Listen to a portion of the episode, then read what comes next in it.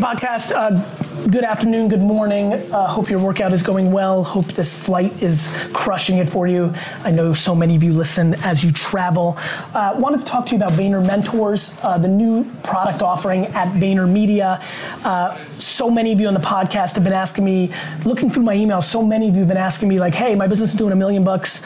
How do I get it to 10 million? A lot of you know my story of building my dad's business from three to 60 in a short period of time. I'm getting a ton of questions. You might have saw the video on Facebook, but I know a lot of audiences just living on the podcast. So I wanted to do this like kind of pre-roll before you listen to today's podcast. Go to garyvee.com slash Vayner Mentors Pod. There's an S in the mentors, Vayner Mentors Pod.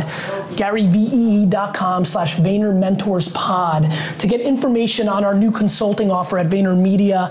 I promised my CFO that I'd get a bunch of customers for it. Uh, Vayner Media is completely flabbergasted by the results we're seeing from 4Ds and Vayner Mentors so far. And I know that at least one to five of you who are listening, of the millions that are listening to the podcast, are in that place right now where you have not been able to grow your business from that one to five. Basically, the goal of Vayner Mentors is if your business is doing one to five million in revenue, and it has been doing that for the last two or three years, you're kind of plateauing. We've created a consulting product that ranges in the range of like 150,000 to 500,000 to get you from three to 10, three to 20. We've taken some of the best experts from VaynerMedia to put it on it. I would highly recommend if this is your reality to go to garyvee.com slash Vayner Mentors Pod. Mentors with an S, P-O-D, garyvee.com Vayner slash Vayner Mentors Pod. This is the Gary Vee audio experience. Cause we're gonna be legends. Gonna get their attention. All right, man. Well, first off, thanks for being on Path to Mastery podcast, my friend. Thrilled to be on. Super excited. Appreciate you, uh, you know, spending some time with us. You know, one of the first things I really want to do is make sure I bring some value to you, brother. You know, I'm about three quarters of the way through your book, Crushing It. It's absolutely awesome. I've given it to about 10 people now. I just want to know from you, like, what's the essence of this book? What do you want people to take from this book? I appreciate it. Thanks for having me on. Episode 100, right? Oh, well, actually, Gary, this is going to be episode probably 103. and we'll talk to you about that okay, in a minute. fine. I got, I, I, we, yeah, okay, I love that. I lo- actually, you know what's funny? I like that even more. I can't wait to hear that part. Anyway, the essence of the, the book is the opportunity is now. It's real. There's a land grab. And if you know how to run ads and make copy and creative and pictures, if you understand what's happening and you execute within it, the return on the investment of the education and the execution within the modern social internet is extraordinary and all time. And I implore people to take advantage of it. And you know, one of the things I took from the book is a lot of people aren't doing this out of fear, right? It's- It's probably to me one of the most common reasons why people aren't taking advantage of this stuff. Well, that's life, right? Like that's the punchline of life. Fear and defense is the 99%. That's exactly right, my friend. It's too bad. And for me, it's lack of fear and optimism. And so, you know, that's why I think a lot happens for me.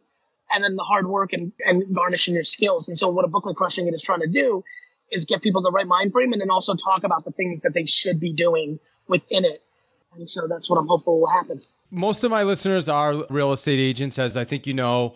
We started to have a conversation at Agent 2021. Ryan Serhant was there.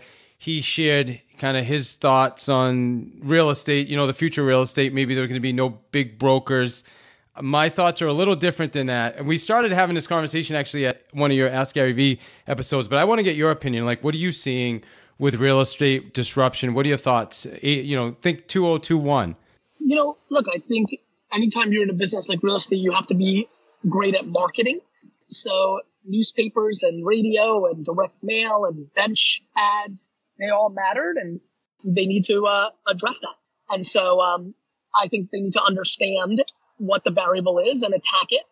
I think that's on my mind. And so I think that everything I talk about is massively important to real estate agents. You can't be a real estate agent that expects to be successful in 2021 without running Facebook ads properly and understanding that paradigm. Because by 2021, it's going to be whether it's Facebook or something else, that will be the game.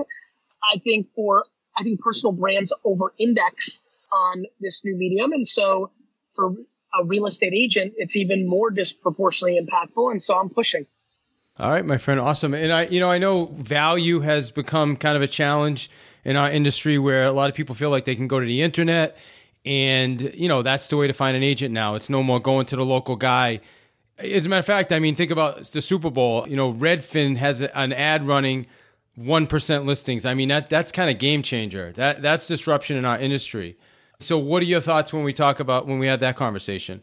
Yeah, man. Uber and Amazon are the preview. Every industry is affected by technology and better execution.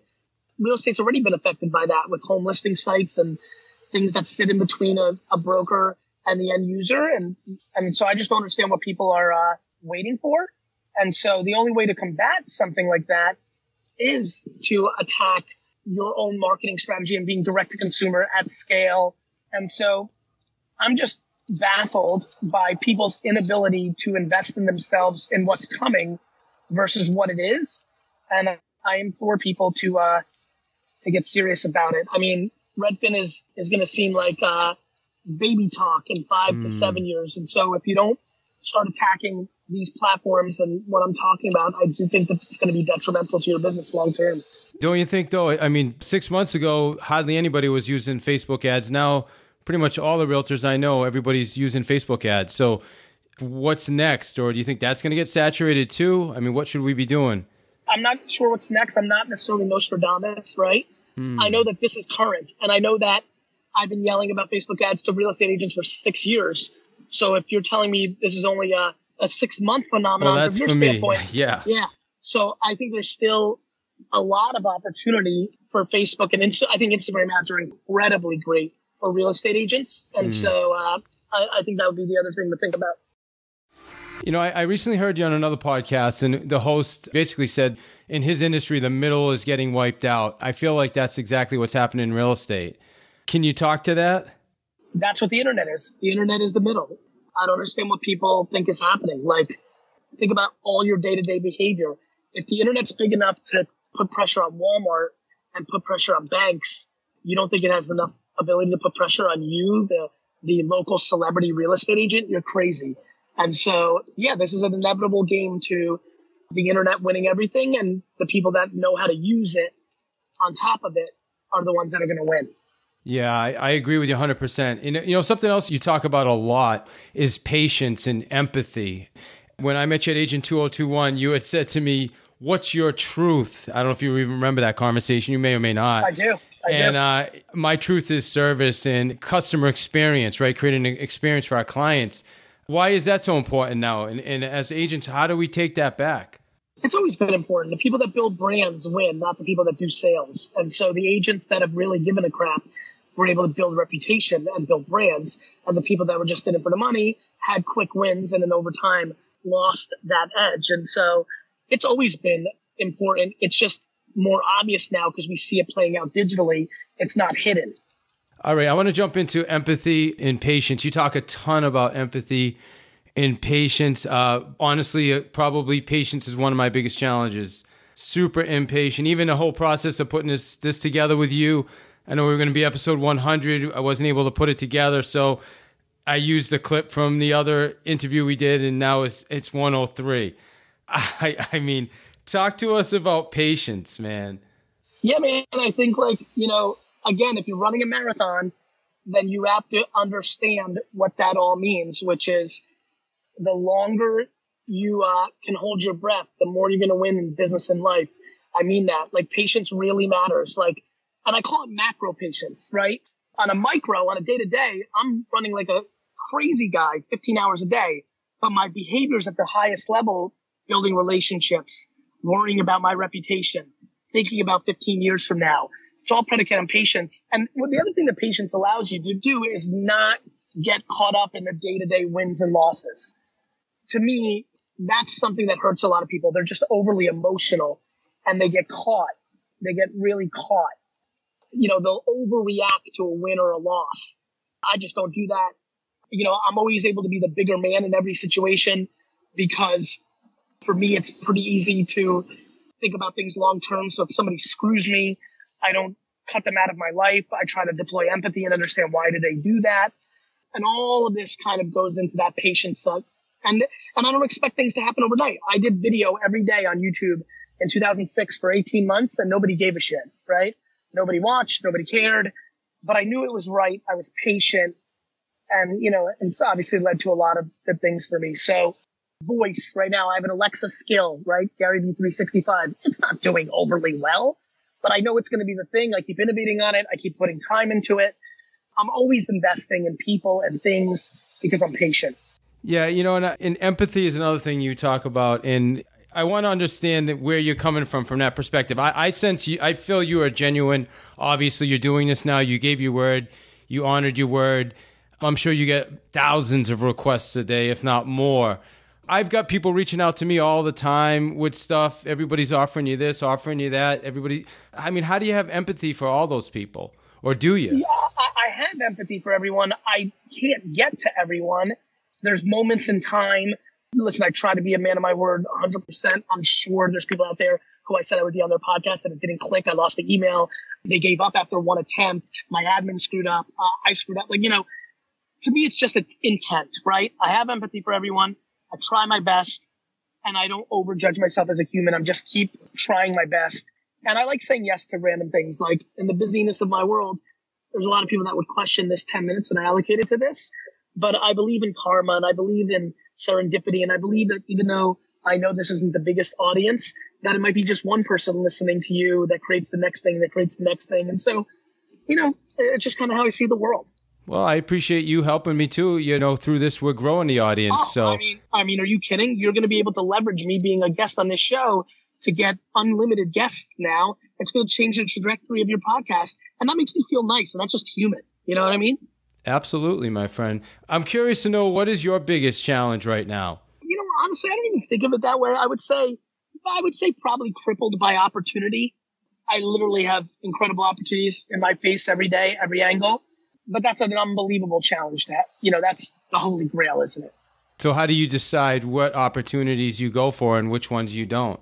gut experience, pattern recognition, intuition, relationship matrix, a million different things. All right, and uh, a couple more questions. I heard you on um, Lewis Howes, and uh, I know you, Lewis, are close. You talked about being fifty percent selfless. What do you mean by that? You know, the way to be selfless and to give is to be selfish, right? So you got to get yourself right before you can give. You know, I think one of the reasons I can give so much and do give so much is because because I really focus on putting myself in a place where I'm happy and doing what I believe in and feeling like I'm in control. And so um, that's kind of how I think of it. Like really hard to give unless you're in a good place. And so I think about being selfish and I think about being selfless. I play in both of those extremes. You can't do everything for everybody all the time, so you kind of you're clear on that. I am, but you can't do everything for yourself all the time either. And I think most people default into that. Hmm, that's interesting. Yeah. There's far more people doing everything for themselves every time than there are people doing everything for everybody else all the time. Yeah, that's a great point. What'd you do today, my friend, towards your goal of buying the New York Jets? I had a very big meeting with a very big company. VaynerMedia just won a big piece of business. I just took this call with you. Every action, all of them. Well, man, you certainly helped me with with my with my life and, and my trajectory on my podcast and all that, and I super appreciate that. And the final question on my podcast is, what's the one thing you want our listeners to take from this episode today? One at bat, do something with it. One at bat, do something with it. That's it, my man. That's it. I just want people to understand how good it is right now, and they should do something with it. And that's it. Is what Life is good. You got one. It's a hell of a lot better to go out and do something with it instead of dwelling and complaining. You're in charge. It's time for you to be accountable for your happiness. Whatever happened every day before this moment is irrelevant. It's what are you going to do tomorrow? just about taking action, man, and moving forward. Yes, sir. All right, I got to bounce. I love you. See ya. Love it, my friend. Thank you. Bye bye. Hey guys, I hope you really enjoyed this episode of the Gary Vee Experience. Now go out and share this, pass it on, let me know what you thought.